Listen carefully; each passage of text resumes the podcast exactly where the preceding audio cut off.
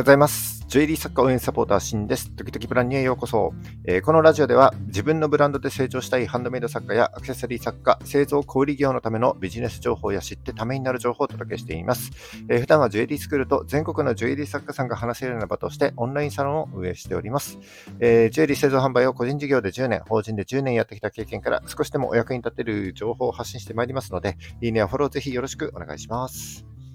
えっ、と、今日が4月の7日金曜日の放送ですね。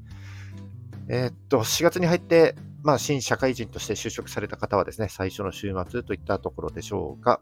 えー、4月からですね、新しい生活が始まって、まあ、数日経つかと思いますけども、毎日ですね、こう学ぶことってとっても多いんじゃないかなというふうに思います。そこで今日はですね、学びをテーマにちょっとゆるくお話ししていきたいと思います。えー、何か新しいことを始めたい、えー、夢や目標を持っているなんて人はぜひ聞いていただきたい内容になります。もしかしたらですね、えー、180度考え方が変わって人生も変わっちゃうかもしれません。それでは最後までお付き合いください。よろしくお願いします。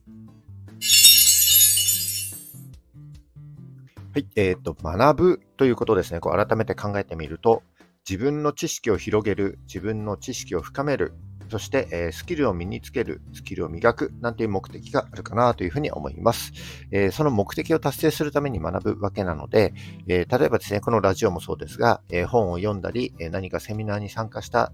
時なんかもですね、こうただ読んで終わり、聞いてみて終わりではなく、え行動に移すっていうことが大事ですよね。でも残念ながらこう人間は怠けるし、忘れちゃう生き物なんですよね。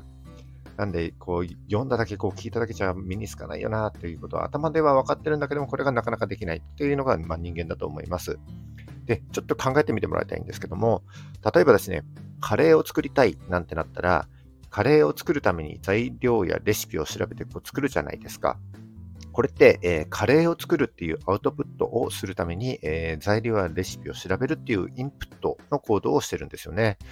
その結果、えー、美味しくできたかどうかはちょっと別として、えー、カレーが出来上がるわけです。でまたですね、こう初めてキャンプしたいなんて思ったら、カレーとは大違いで、え1泊2日あるいはこう2泊3日のキャンプに向けてですね、必要な、えー、道具、テントだったり、寝袋だったり、あとは料理を作るための、え食材なんかをですね、こう調べることってたくさんあると思います。でキャンプもまたですね、カレーと同じように、うん、キャンプというアウトプットをするために調べたり準備するというインプットの行動をしたわけです。で、僕が考えているこの学びはですね、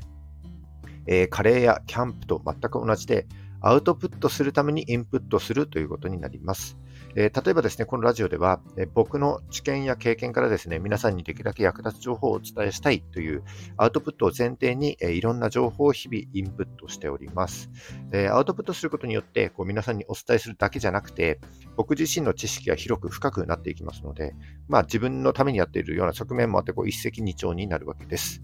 えまたですね、僕は仙台でジュエリースクールをやってるんですけども、通っている生徒さんたちもですね、こう自分の作品を作るというアウトプットのために学んでいるので、えー、まあ、物ができるまでの作業、過程だけじゃなくて、ものづくりに対する心構えも合わせてインプットしているということになります。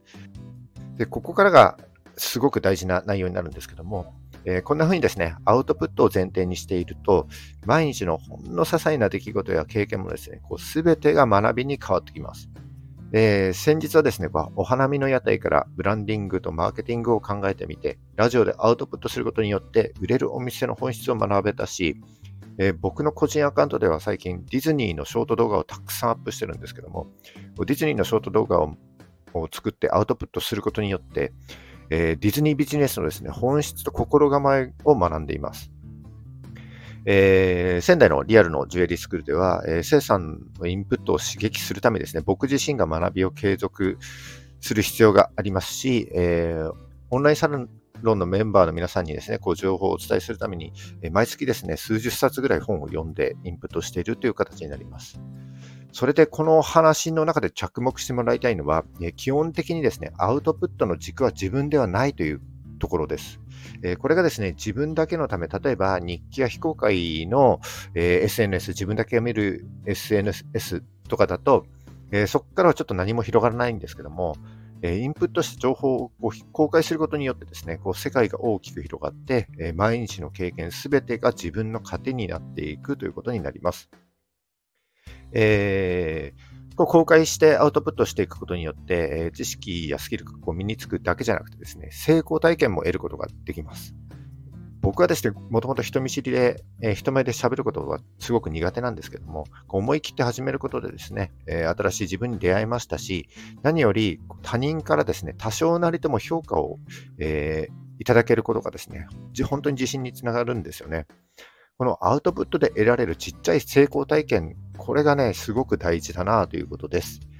えー、だからもしですね、自分のブランドを作っていきたいのであれば、えー、フォロワーが0人の SNS のフォローが0人の時がですね、一番成功を体験しやすいチャンスだと思っています。なぜなら、0からマイナスには絶対にならないので、1回でもいいね、1回でも動画が再生されればですね、それは成功体験の一つだと思います。もしですね、こう SNS 始めよう始めようかななんて思ってるけども、無反応だったらどうしようとか、炎上したらどうしようとか、えー、二の足を踏んでいる方、不安に思っている方がいらっしゃったらですね、こうおすすめの方法があります。えー、なかなか最初の一歩を踏み出せないなんて、そんな方はですね、ぜひ練習用のアカウントを作って TikTok にですね、動画を上げてみてください。えー、インスタと違ってですね、あの、興味関心がありそうな人におすすめとして外部露出してくれますので、えー、たとえフォロワーがゼロでも数百回は再生されます。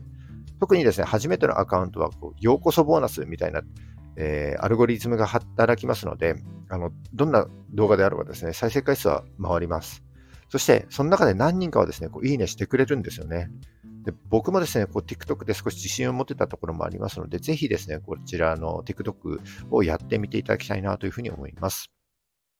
えー、他人軸でアウトプットするためにインプットするということ、そしてこうちっちゃな成功体験をですね、積み上げていくということが、えー、自分自身成長する上で本当に大事かなというふうに思います。えー、この考えを持つことで、えー、今日これからの自分って大きく変わるし、明日、明後日、1週間後はですね、今の自分とは180度違って見えると思います。ぜひですね、え参考にしていただければ幸いです。え今日は学びをテーマにお伝えしました。はい、えっ、ー、と、今日はですね、学びをテーマにお話ししてきましたけども、えー、学びにはですね、こう本とか、えー、セミナーとかね、そういった学び以外にも、こう新しい土地や場所に飛び込んでみるっていうこともですね、学びの一つだと思っています。えー、これまで訪れたことのない場所にですね、足を踏み入れることで、その場所の風景だったり、えー、空気感だったり、えー、その場所にあるものに触れたりですね、いろんな人と話すことによって、こう自分の世界って大きく広がってきますよね。まあ、何はともあれですね、行動すること、最初の一歩を踏み出すこと、これが非常に大事だなというふうに、えー、ありますね。まあ、ようやくですね、コロナも落ち着いてきて暖かくなってきましたので、えー、どんどんですね、新しいことにチャレンジしていきましょう。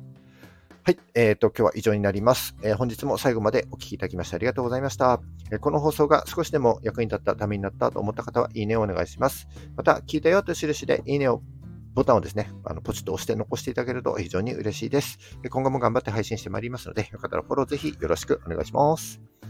はい。じゃあ4月最初の週末ですね。今日も頑張っていきましょう。バイバイ。